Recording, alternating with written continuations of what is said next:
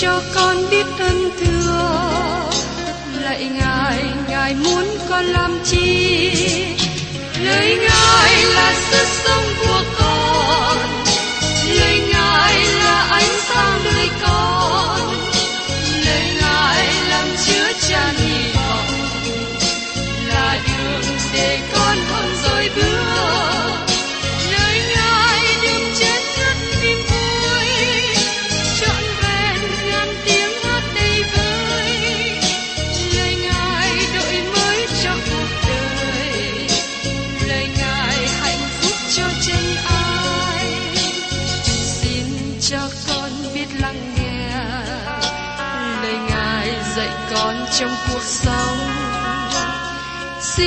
cho con biết lắng nghe.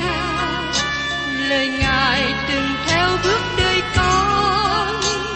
Xin cho con biết sẵn sàng chờ đợi và vẫn nghe theo chúa. Xin cho con biết sẵn sàng thực hành lời chúa đã truyền ban Hân hoan chào mừng quý vị đến nghe chương trình Tìm hiểu Thánh Kinh. Đây là một chương trình học kinh thánh liên tục và hệ thống trong thời gian 5 năm. Chúng ta sẽ lần lượt khảo sát từ sáng thế ký cho đến khải huyền. Mục sư tiến sĩ McGee là người được Chúa dùng để sáng lập và thực hiện chương trình này.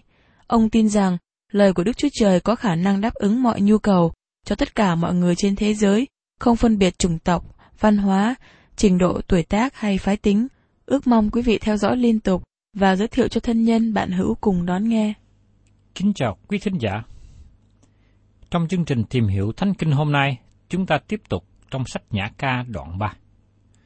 Khi chúng ta bắt đầu sách Nhã Ca đoạn 3, chúng ta vẫn còn ở trong bài ca thứ nhì, nhưng chúng ta bắt đầu phần thứ nhì của bài ca đó. Nó khởi sự bởi một phần mới, với một bối cảnh khác biệt.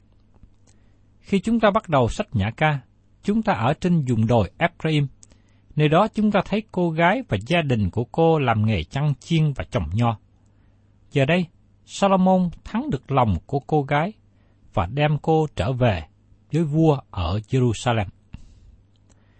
Bây giờ, trong sách Nhã ca đoạn 3, mời các bạn cùng tìm hiểu về việc tìm kiếm lúc giữa đêm.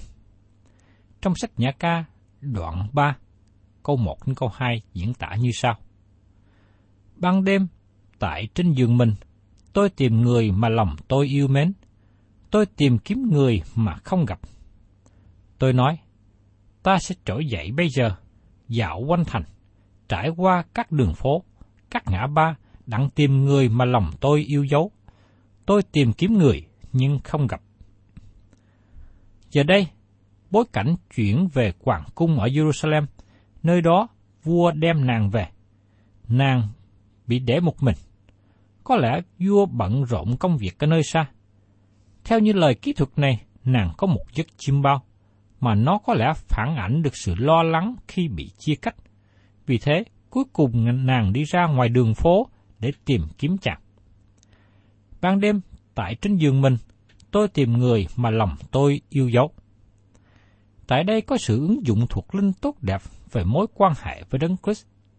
Khi chúng ta có những ngày bận rộn, chúng ta nghĩ rằng chúng ta có thể ngủ ngon suốt đêm. Nếu giấc ngủ được ưa thích hơn Đấng Christ, chúng ta có thể ngủ suốt 8 giờ. Nhưng chúng ta mất ngày là đấng tốt hơn sự ngủ nghỉ. Ông Moody Stewart nói như sau: Nếu đấng Christ là trước nhất và tốt nhất mà chúng ta cần đến, nếu Ngài quan trọng hơn thức ăn hay giấc ngủ, và thật sự Chúa Giêsu là như vậy, thì chúng ta có thể tìm kiếm Ngài cách mau chóng và không mất nhiều thời giờ hay mất giấc ngủ. Giấc ngủ chúng ta sẽ được ngon lành và được bổ sức mới, bởi vì Chúa Giêsu đang ở với chúng ta và nghỉ ngơi với chúng ta. Thưa các bạn, người nữ nói rằng, ta sẽ trỗi dậy bây giờ, dạo quanh thành, trải qua các đường phố. Việc rời khỏi giường ngủ và đi ra đường phố tìm kiếm thể hiện một việc quyết lòng tìm kiếm Chúa. Tôi tìm kiếm người, nhưng không gặp. Đây là lời xưng nhận thành thật. Nhiều người không gặp Đấng Christ bởi vì họ không tìm kiếm Ngài. Có nhiều người ngồi trong các băng ghế nhà thờ mỗi Chúa Nhật, nhưng chưa hề đối diện với sự thật. Tôi không tìm kiếm Ngài. Dẫu vậy, Ngài hứa rằng, những ai hay là những người nào hết lòng tìm kiếm Ngài sẽ gặp được Ngài. Và Thánh Gia Cơ nói rằng, hãy đến gần Đức Chúa Trời, thì Ngài sẽ đến gần anh em. Hỏi kẻ có tội, hãy lao tay mình. Có ai hai lòng, hãy làm sạch đồng đi. Trong sách Gia Cơ đoạn 4 câu 8 Tôi mong ước rằng các bạn hết lòng tìm kiếm Chúa ngay hôm nay. Chúa Giêsu nói rằng, hãy tìm sẽ gặp, hãy gõ cửa sẽ được mở. Khi quý vị hết lòng tìm kiếm Chúa, thì quý vị sẽ gặp Ngài. Và tôi tin chắc rằng, khi quý vị gặp được Chúa, đời sống của quý vị sẽ được có sự vui thỏa vì quý vị gần gũi với Ngài. Và trong sách Nhã ca đoạn 3, câu 3 nói tiếp, Những kẻ canh tuần vòng quanh thành phố có gặp tôi. Tôi hỏi rằng, các ngươi có thấy người mà lòng ta yêu mến chăng? Những người canh tuần này hình như giúp đỡ trong việc hướng dẫn cô gái tìm gặp người yêu. Sau đó, chỉ một khoảng cách nhỏ từ nơi họ, cô ta có thể tìm được người yêu của mình. Và trong sách Nhã ca đoạn 3 câu 4 nói tiếp. Tôi vừa đi khỏi chúng xa xa, thì gặp người mà lòng tôi yêu mến, bèn nắm lấy người, không khứng buông ra, cho đến khi đưa người về nhà mẹ tôi, vào phòng của người đã thay dựng tôi.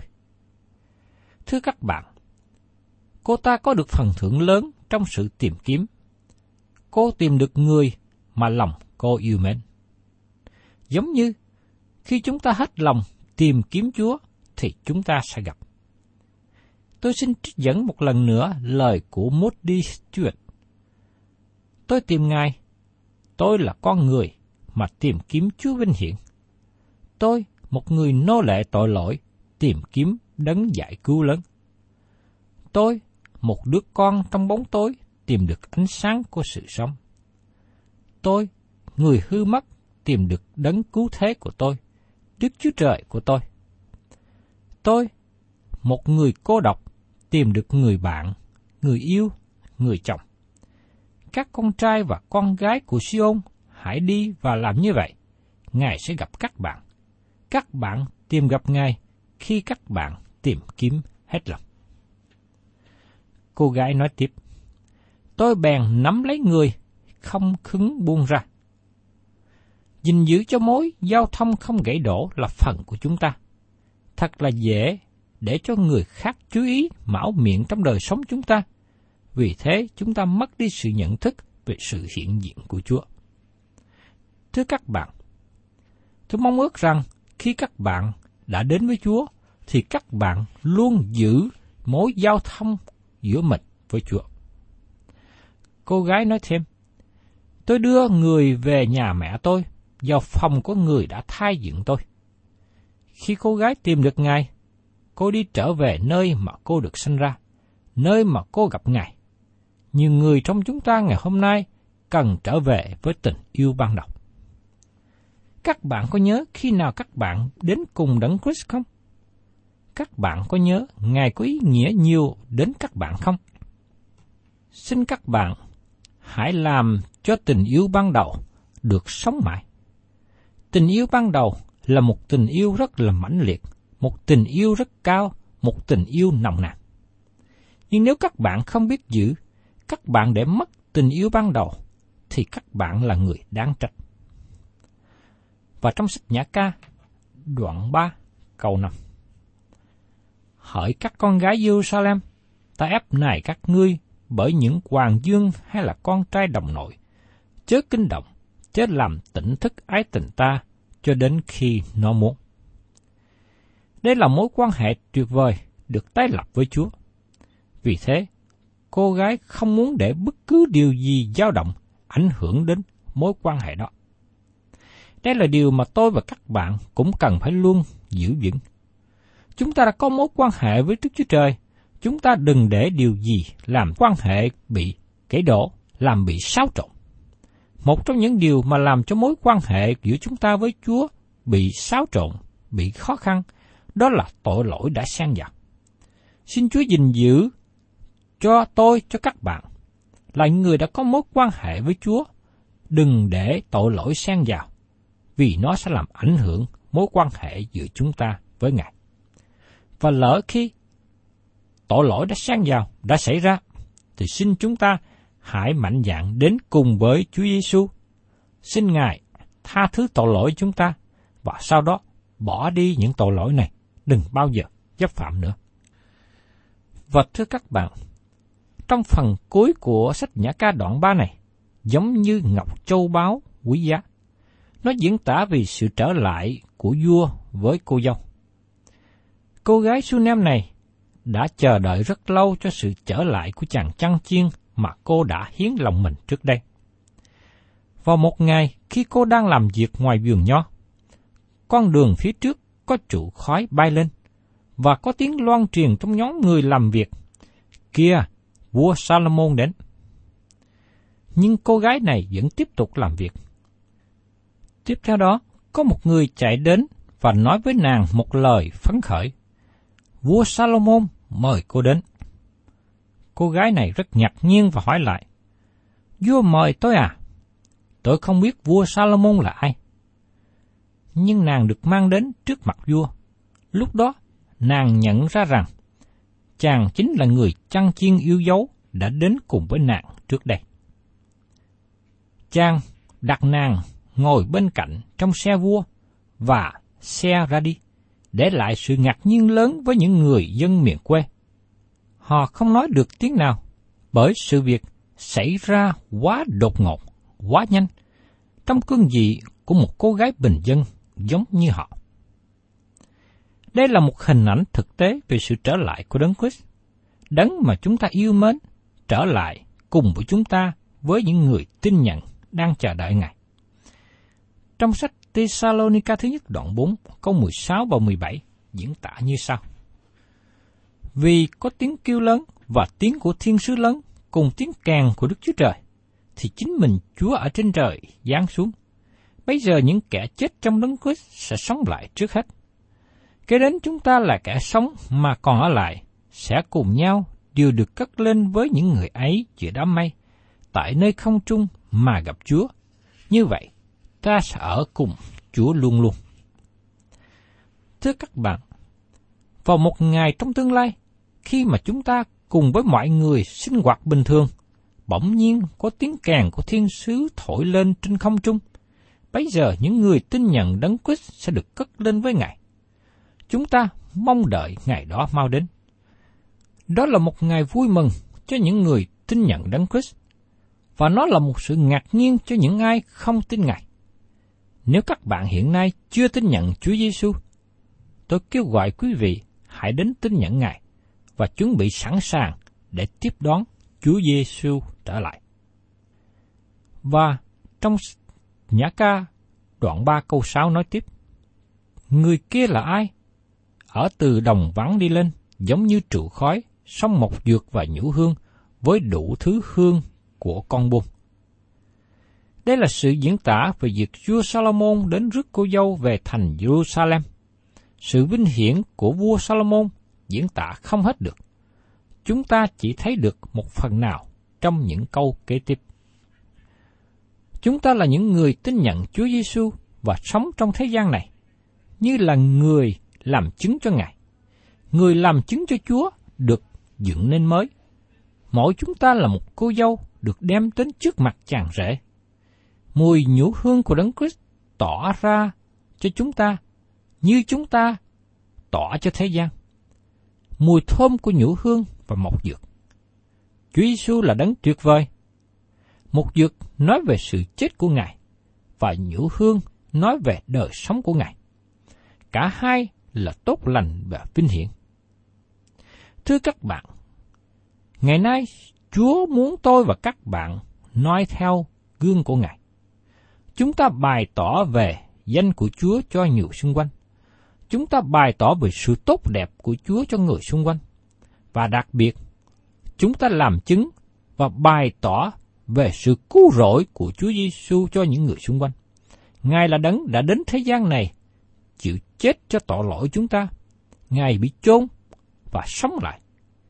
Và hiện nay, Ngài đang ngồi bên hữu ngai Đức Chúa Trời. Những ai tin nhận Ngài thì sẽ được sự cứu rỗi, sẽ được sự vui thỏa, sẽ được sự vui mừng khi biết rằng đời sống của mình có được sự sống của Chúa Giêsu. Và kế tiếp, mời các bạn cùng xem ở trong sách Nhã ca, đoạn 3, câu 7. Kia, kiệu của Salomon có 60 giọng sĩ trong bọn giọng sĩ của Israel vây chung quanh nó. Các dũng sĩ này là những người lính bảo vệ của vua. Họ sống trong những ngày có những sự nguy hiểm. Vì thế, các dũng sĩ này luôn ở kề cận Salomon để bảo vệ cho vua. Tôi xin thưa với các bạn rằng, tôi nghĩ chúng ta cần sự bảo vệ cho thân vị của Chúa Giêsu Christ. Nói một cách khác, chúng ta cần tuyên bố rằng chúng ta tin tưởng vào thần tánh của Chúa Giêsu. Ngài là Đức Chúa Trời, được vinh hiển trong xác thể. Chúng ta phải khước từ sự dạy dỗ của phái tự do cho rằng Chúa Giêsu chỉ là con người. Thưa các bạn, Chúa Giêsu là Đức Chúa Trời trong sắc thể vinh hiển. Chúa Giêsu là Đức Chúa Trời trở thành người. Cho nên chứa đồ văn đã nói với chúng ta rằng ngôi lời đã trở nên xác thịt ở giữa chúng ta, đầy ơn và lẽ thật. Chúng ta đang ngắm xem sự vinh hiển của Ngài, thật như sự vinh hiển của con một đến từ nơi cha. Chúa Giêsu là Đức Chúa Trời xuống thế gian này trở thành con người. Dầu trong khi thời gian Chúa Giêsu mang sắc thể con người, nhưng Ngài vẫn là Đức Chúa Trời. Đó là điều mà chúng ta cần làm chứng và xác chứng bảo vệ cho thần tánh của Ngài. Những ai nói những điều sai lệch điều này, chúng ta phải biện hộ và tỏ bài cho họ biết rằng Chúa Giêsu là Đức Chúa Trời. Và trong sách Nhã ca đoạn 3 câu 8 nói tiếp, Thái điều cầm cơm và thảo đánh giặc, ai nấy đều có cơm ở nơi đùi mình, vì sợ hãi ban đêm. Xin hãy chú ý rằng, tất cả các dòng sĩ bảo vệ vua đều có gươm luôn mang theo mình. Kinh Thánh nói với chúng ta rằng, gươm của chúng ta là lời của Đức Chúa Trời. Các dòng sĩ này có tài đánh giặc, chiến đấu điêu luyện, và chúng ta cần sử dụng lời của Đức Chúa Trời. Lời của Đức Chúa Trời là thanh cương của Đức Thánh Linh. Đó là vũ khí của những người lính giỏi của Chúa Giêsu. Điều này nhắc nhở tôi và các bạn. Chúng ta cần có lời của Chúa ở với mình luôn luôn, để khi chúng ta đối diện với mọi hoàn cảnh, mọi sự cám dỗ, mọi sự tấn công của ma quỷ, chúng ta có lời của Đức Chúa Trời để đối chọi lại với nó, giống như Chúa Giêsu đã thực hiện khi Ngài bị cám dỗ trong đồng văn. Và tiếp đến, chúng ta cùng xem ở trong sách Nhã ca, đoạn 3, câu 9 đến câu 10 vua Salomon làm cho mình một cái kiệu bằng gỗ ly băng. Người làm các trụ nó bằng bạc, nơi giữa lưng bằng vàng, chỗ ngồi bằng vật màu điều, còn ở giữa lót bằng ái tình của các con gái Jerusalem. Chúng ta thấy sự lộng lẫy và tốt đẹp của cái kiệu mà vua Salomon sử dụng. Nó bày tỏ tình cảm yêu thương lớn lao và tỏ bài sự cao trọng của vua. Và trong sách Nhã ca, đoạn 3 câu 11. Hỡi các con gái Sion, hãy ra xem vua Salomon đội mão triều thiên mà mẹ người đã đội trên đầu người trong ngày định thân, trong ngày mà lòng người vui vẻ. Thưa các bạn, xin chúng ta hãy chú ý câu nói này mẹ của Salomon đã đội mão triệu cho ông. Nếu chúng ta quay trở lại với chuyện được kỹ thuật ở trong sách các vua thứ nhất đoạn 1.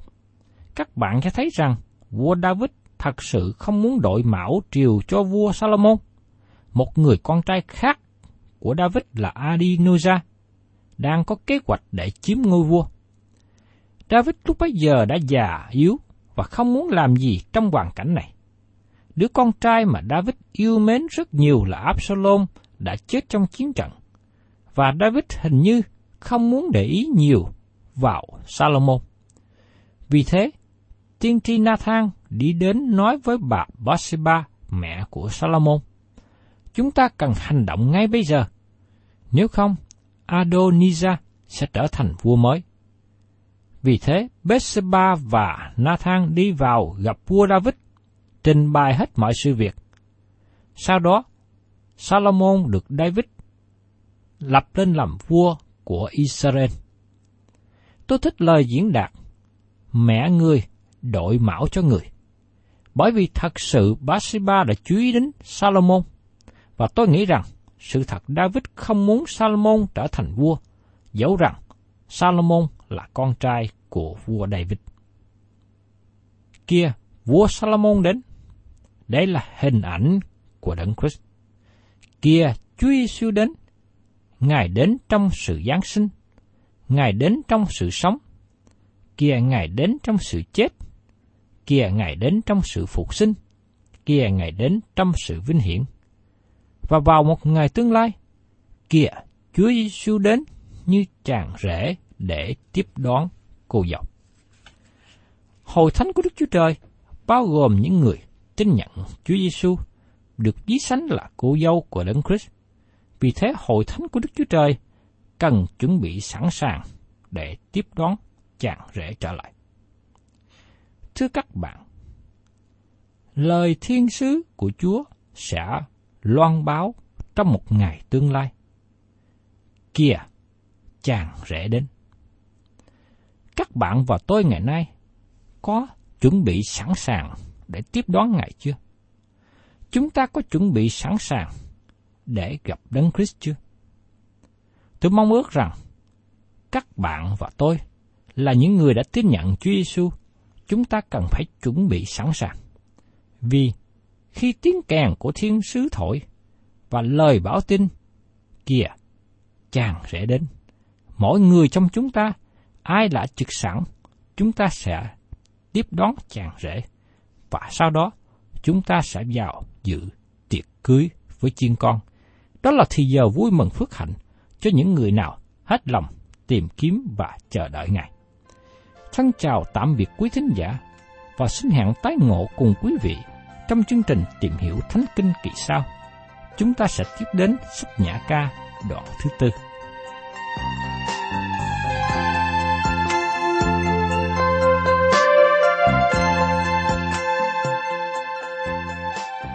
Cảm ơn quý vị đã đón nghe chương trình Tìm hiểu Thánh Kinh. Nếu quý vị muốn có loạt bài này, xin liên lạc với chúng tôi theo địa chỉ sẽ được đọc vào cuối chương trình. Kính chào quý thính giả.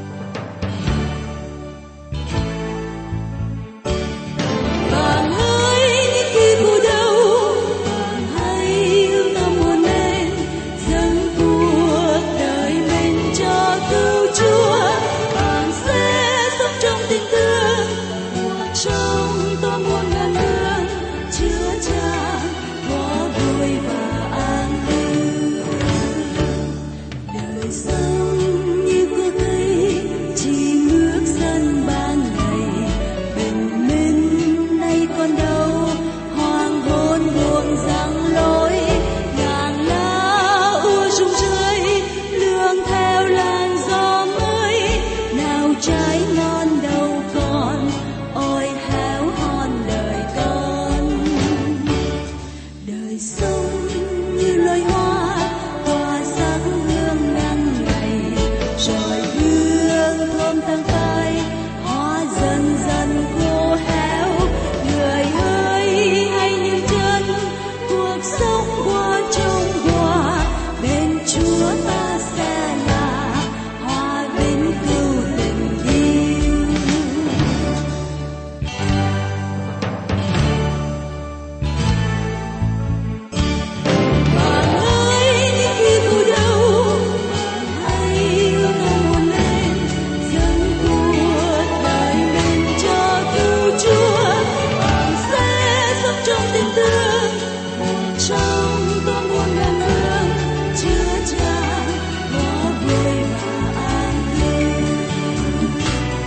情。